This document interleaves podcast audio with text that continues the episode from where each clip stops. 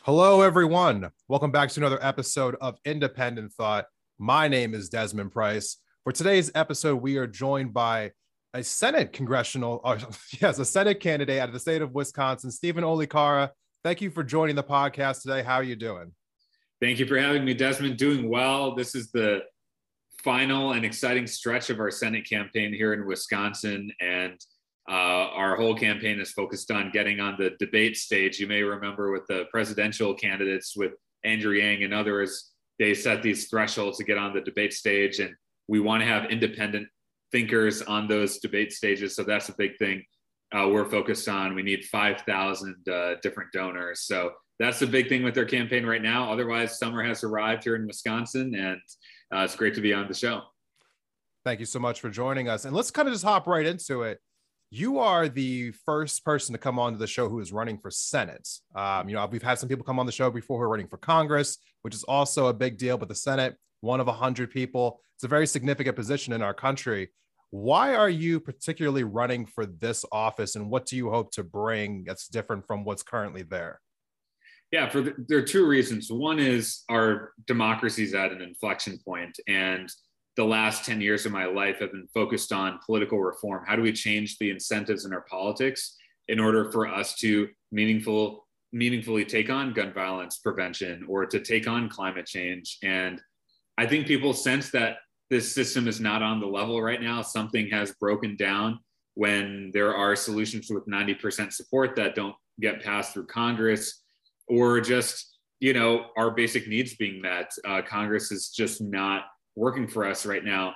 And so we now see this rise of disillusionment. Here in Wisconsin, eighty percent of Wisconsinites believe the federal government is broken. So my whole mission is fixing our politics. And the second thing is the qualifications for this job. Uh, this is a legislative seat where you need to actually deliver legislation for your constituents.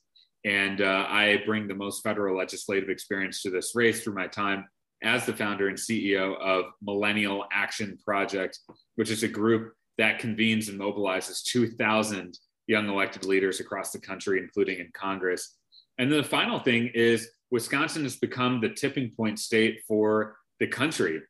Trump won here, and that helped Trump win nationwide. And then Biden won here, and that helped Biden win uh, nationwide. We usually have some of the narrowest margins in the Senate, in gubernatorial and presidential races. And so if we can unlock the new politics here in Wisconsin that's pro-democracy and pro-bridge building and pro-dignity, then we will not only transform politics here in Wisconsin, it will have a ripple effect nationwide. And that's, uh, I think, a movement whose time has come. So let's, you know, we're going to talk more about each one of those issues as we go forth in this episode. And obviously you are running for a federal office. So you, if you were elected, you would be making legislation, writing legislation for people that would, you know, affect everyone in the country, not just people in Wisconsin. Right.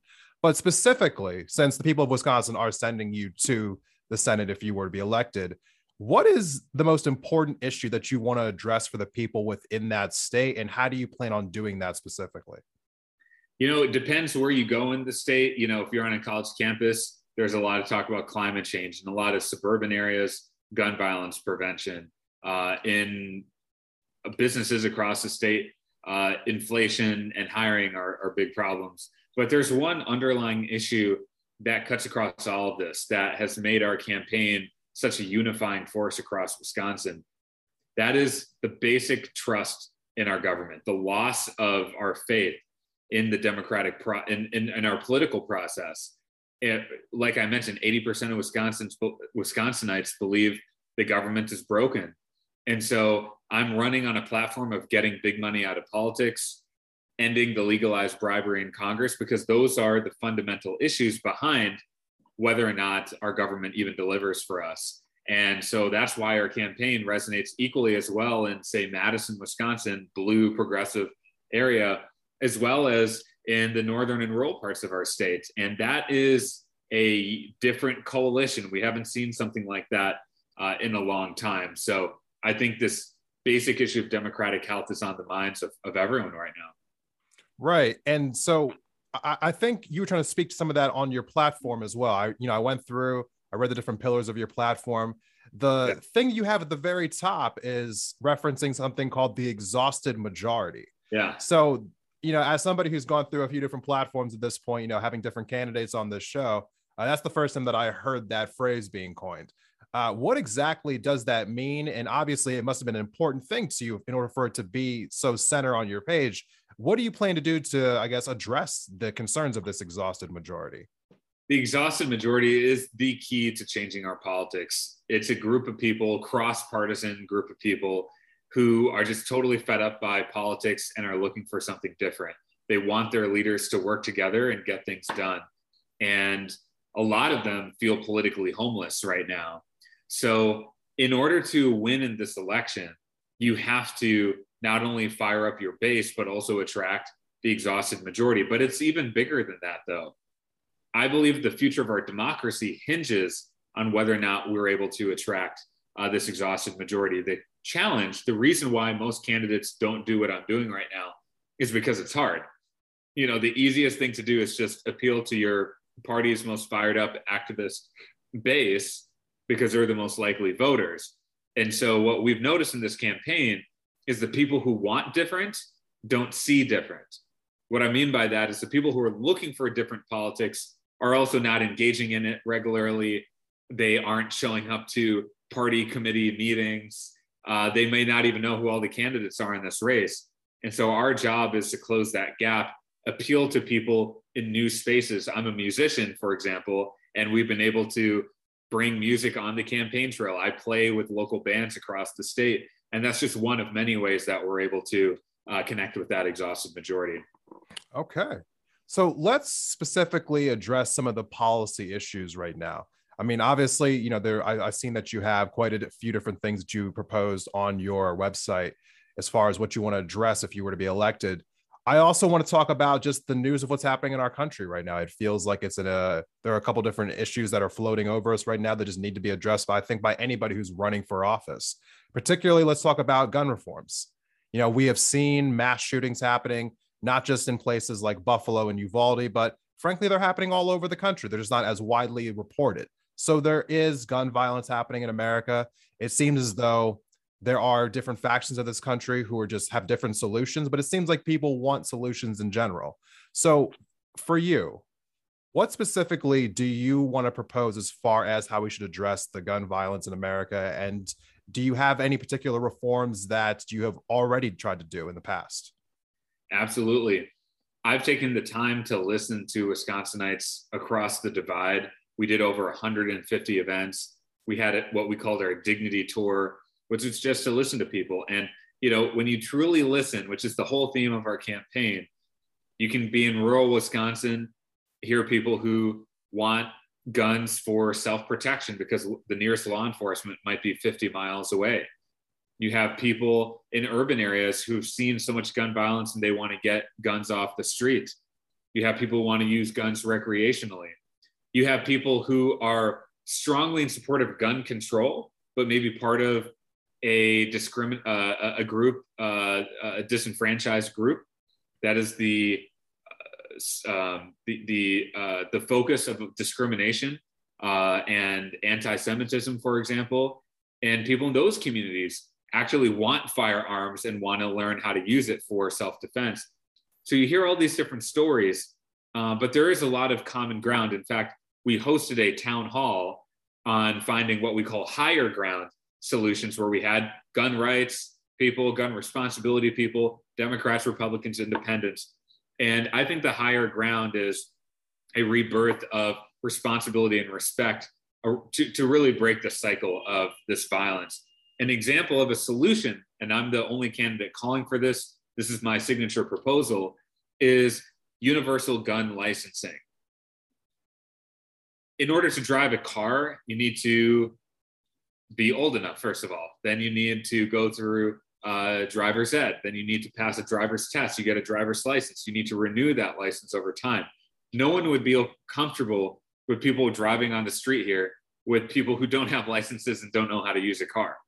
The same thing applies for guns. Uh, we need people who want to use guns to go through that same type of process, training, test, license, to ensure that they can use that gun safely. And in the states where that law has been implemented, there's been a thirty percent or more uh, reduction in gun violence. So that's just an example of something that I think truly cuts across party lines and the divides of our state while also reducing gun violence. Now, I have a track record working on this. You asked about what have I done before.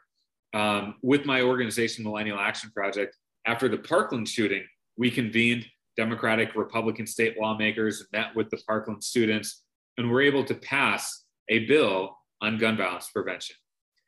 We saw that there was this ban on the C D C from studying gun violence as a public health issue. So we lifted that ban, was signed into law, and ultimately the C D C is now funded and authorized to study gun violence as a public health issue. So now when you hear people like President Biden saying the number one cause of death among children today is gun violence, that finding comes from the C D C research that we're talking about here. So that is the first gun violence prevention bill to pass through Congress in over two decades. And I point to that, not to say that that solves all the problems. It's certainly an important step, but it really shows that this style of leadership is what delivers results. This is what changes things. And that's what I want to build on in the U S Senate. Perfect. So I think the, the next question I have for you here feels equally as, I guess, permissive in our culture right now. Inflation is a conversation that's happening all over the place. I'm getting emails from both my Democratic and Republican senators out here in Montana, both having different blames about what's causing inflation. But regardless of whatever it is that's causing it, you know, it's impacting all of us in different ways, especially when you think about gas prices. What specifically needs to be done to combat inflation right now? And what would you propose if you were elected to the Senate? Well, first, this is an issue, like many others, where it's really important to have an independent mind. It's not helpful to view this issue through the lens of partisanship and partisan blame. Uh, because frankly, the issue is more complicated than that. And when you see higher gas prices, I don't think anyone cares whether a Democrat or Republican did that. They just saw that they just paid a hundred bucks for their gas. So when you look at this issue, honestly, you see a few things. One is that the pandemic created a number of supply chain shortages because you had Uh, demand in some areas go up, you had demand in other areas go down, and the global supply chain was just not prepared for that. You add on top of that, that we've had historically low interest rates from the Fed. You add on top of that, that the federal government was using their fiscal policy to pass six trillion dollars in different forms of aid, uh, a lot of which was extremely helpful and impactful, uh, but some might say that overheated the situation uh, as well. And then you've also got ports and other aspects of our infrastructure uh, that are now getting overloaded. And so uh, you're seeing these price shocks, and it's not uh, sustainable. We do have to take this on. And so I do want a holistic uh, approach to that. And the first thing I'll say to people is always keep your B S radar up for candidates who are promising everything, who think they can do everything. The reality is you have different levels of government, different branches of government. And so I'm going to be specific on what a U S senator can do. The, because at the end of the day, the Federal Reserve has a huge impact through monetary policy on the flow of cash in our country. And now we just saw that they are going to be uh, raising their interest rates. So, you know, they're going to be doing their thing. Now, as a senator, one thing that I can be directly involved in helping with is first alleviating some of the supply chain bottlenecks uh, through some smart investments, not only in infrastructure, but actually in just uh, logistics and the operations behind uh, the supply chain.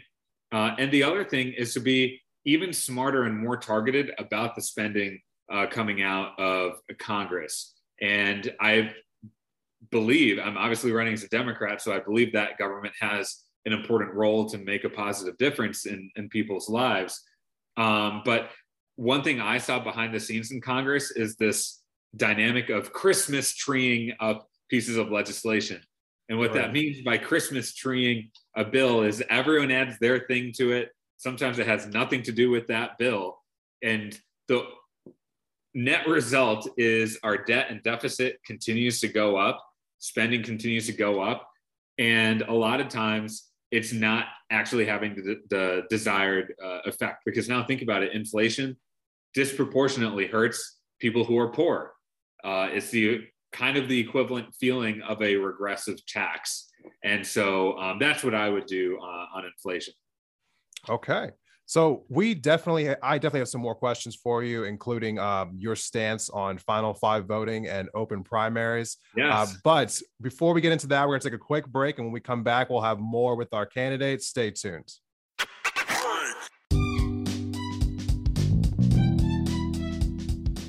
Indie Thought listeners. Has this past year helped you rediscover your creative and crafty side? Well, then you're going to love our sponsor for today's episode. Bathing Beauties Beads is a full-service bead shop in the heart of downtown Missoula. Whether it's seed beads, semi-precious stones, vintage beads, or just materials to make a project, they have something for every person and every price range. Not from Missoula? Don't worry. They have an extensive online store and they will ship directly to you. Whether you're a beginner or a pro, they'll welcome you and help you make your next project a reality. You can find them online at Bathing Beauties Beads on Instagram and Facebook, or at bathing beauties beads dot com. And don't forget to use offer code INDEPENDENTTHOUGHT at checkout to save fifteen percent on your order.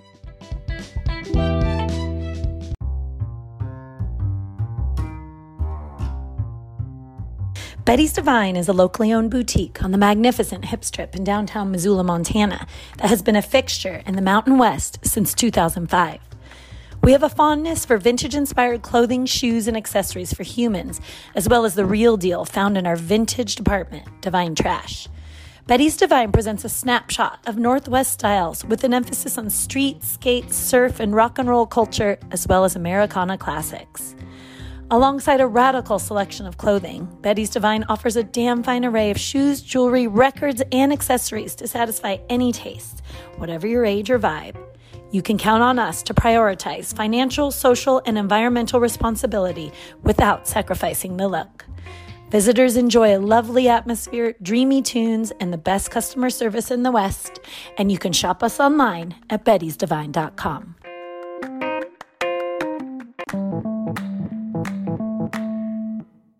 Welcome back from the break, everyone. Thank you for sticking with us through this episode of Independent Thought. So, Stephen, you know, during the break here, you were talking to me about the threshold to get onto the debate stage in Wisconsin. Now, the state of Wisconsin has implemented um, a standard that you have to have at least five thousand individual donors in order to get onto the debate stage. But you tell me that they only informed you of this just a couple weeks ago? Yeah. Yeah, that's right. I mean, first of all, let's talk about the fact that there haven't been any debates yet in this race. And when the, you don't have a debate of ideas, you have a race to have the most T V ads, and, you know, whoever the self-funders are will emerge there. And if you want a, a campaign that's all about money, you're not going to get good public servants. You want people who can engage, be effective meeting with voters, and have ideas. We've done over one hundred fifty events. The legacy media here doesn't even show up to events that have all the major candidates present. They've been to zero of those. And so now there's finally going to be one televised debate on July seventeenth. And look, the corporate legacy media, they like their kind of candidates, and they're working so hard to suppress our voices here. And the reason we know that is not only did they put this arbitrary financial threshold after we all just qualified to be on the ballot. I mean, I talk to people who say to me, um, especially people in more disenfranchised communities, they'll say, why wouldn't they just have all the candidates who qualify to be on the ballot, which is eight people? Why wouldn't you just want all of them? to be on the debate stage. That's the right. responsibility of media, media to inform people on their options. And the fact is, that's not what's going on. So then they arbitrarily set this threshold. And then they notify the big money establishment candidates before they notify the rest of us. And so the timing was not equal. So look, at the end of the day, structural inequalities in our political system, system of oppression and suppression in our politics has existed from the beginning of our country. Uh, there's nothing new about this right now. Our job as people who are coming from underrepresented communities, uh, as people who want real change in our politics, who are more maybe independent-minded thinkers, our job is to overcome those barriers, uh, and we will. We launched a major campaign uh, last week calling on everyone to donate one dollar or three dollars or five dollars to our campaign at stephenolicara.com slash revolution. And by doing that, even if you haven't decided, let's say you're a Wisconsinite right now, you haven't decided who you're supporting. What you are supporting with this is there being a real debate, having the different voices represented on that debate stage, especially when there's only one uh, debate. So the establishment is working so hard to control this election, and we're not going to let them. We will overcome this hurdle, and we will be on that debate stage.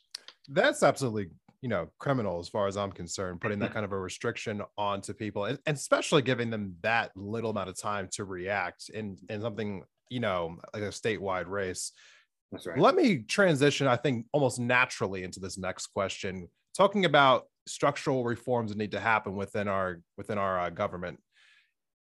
You have talked about final five voting and open primaries. Specifically to this, you know, to this topic, why is that important? And, you know, like, can that be implemented on a national level? Yeah. If you're ever wondering why government doesn't work, why members of Congress seemingly can't reach across the aisle, why inaction is often a lot more profitable and feasible than doing something, it's because of our primary system and how our electoral system generally works. And part of what we need is to open up real competition and ensure that the most number of voters are participating in the election that matters. And so the reform here, final five voting, says we first have an open nonpartisan primary, put all the candidates on the same ballot, and the top five will advance to the general election. So instead of two, five will advance. And the reason for that is because you have a much bigger voter turnout in the general as opposed to the primary. And so this shifts the focus really to the general election.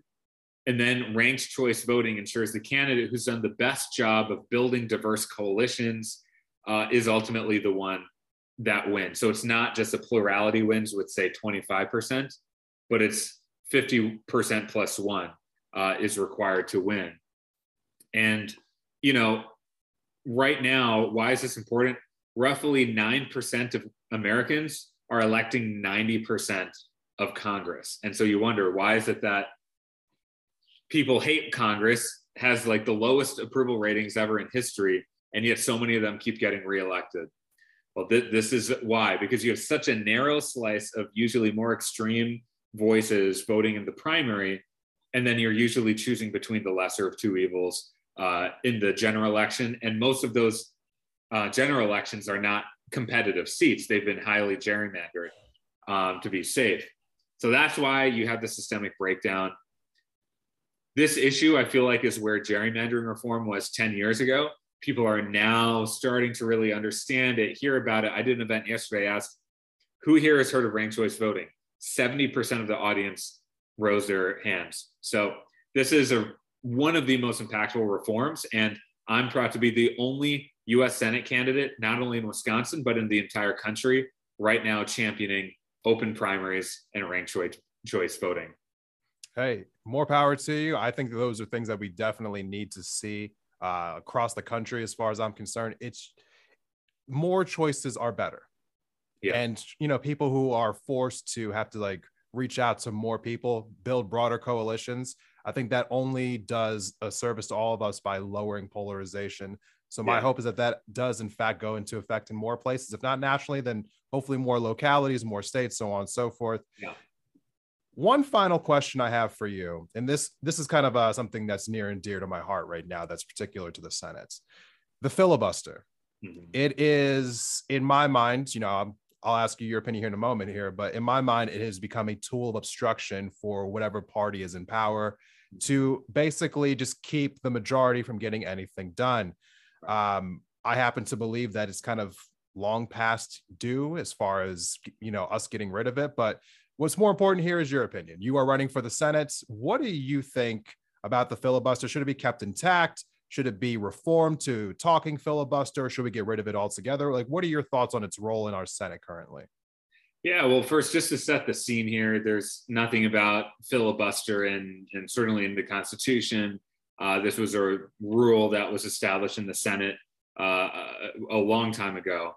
And yeah, there have been some, you know, some people have seen the movie Mister Smith Goes to Washington. You know, there's this kind of romanticized vision of the filibuster where you stand on principle on an issue that matters a lot and you can educate people about it. So there are some rare cases where it has been used, I think, for good means. But as you noted, it's been used not only for a number of racist memes over the years, but also uh, for just pure uh, obstruction. If you plot on a graph, use of the filibuster, it's just gone up exponentially as polarization and tribalism has increased in our country.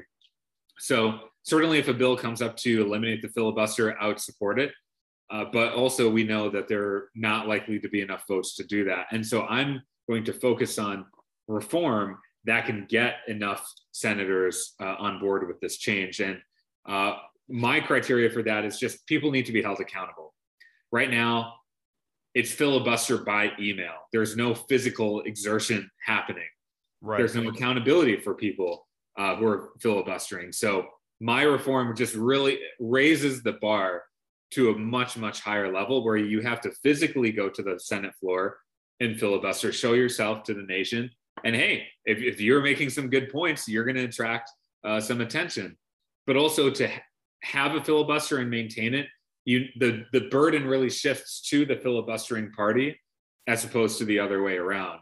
And so you would need forty-one uh, senators physically present as well to be voting in favor of the filibuster and, and maintaining it. And, and what that means is only in very rare circumstances would the filibuster be utilized, and the pain threshold will be very high and the accountability uh, threshold uh, will be much higher as well. So I think that's a creative proposal. I've, I've heard, you know, talking with a number of people in the reform movement that I think uh, actually would get enough votes to pass. All right. Well, I thank you so much for coming on today and talking to us about these issues, Stephen. Where can people uh, find out more about you and learn about your campaign? Yes. So um, it'd be great if you can, you know, mention or post this in the description as well, but it's just w w w dot stephen olicara dot com. We need your help to get on the debate stage. Send us one dollar or three dollars or five dollars, and it'll make a big difference. You can do that just straight on our website um, or go straight to the link, stephen olicara dot com slash revolution. All right. Those links will, in fact, be in the episode description. So if you are listening to this right now, please go down and check those out. I want to thank everyone for coming on. Well, I want to thank you for coming on to the show today. I want to thank everyone else for listening. Uh, we will have more with Independent Thought back in the future. If you liked this episode, uh, please go ahead and share it on social media.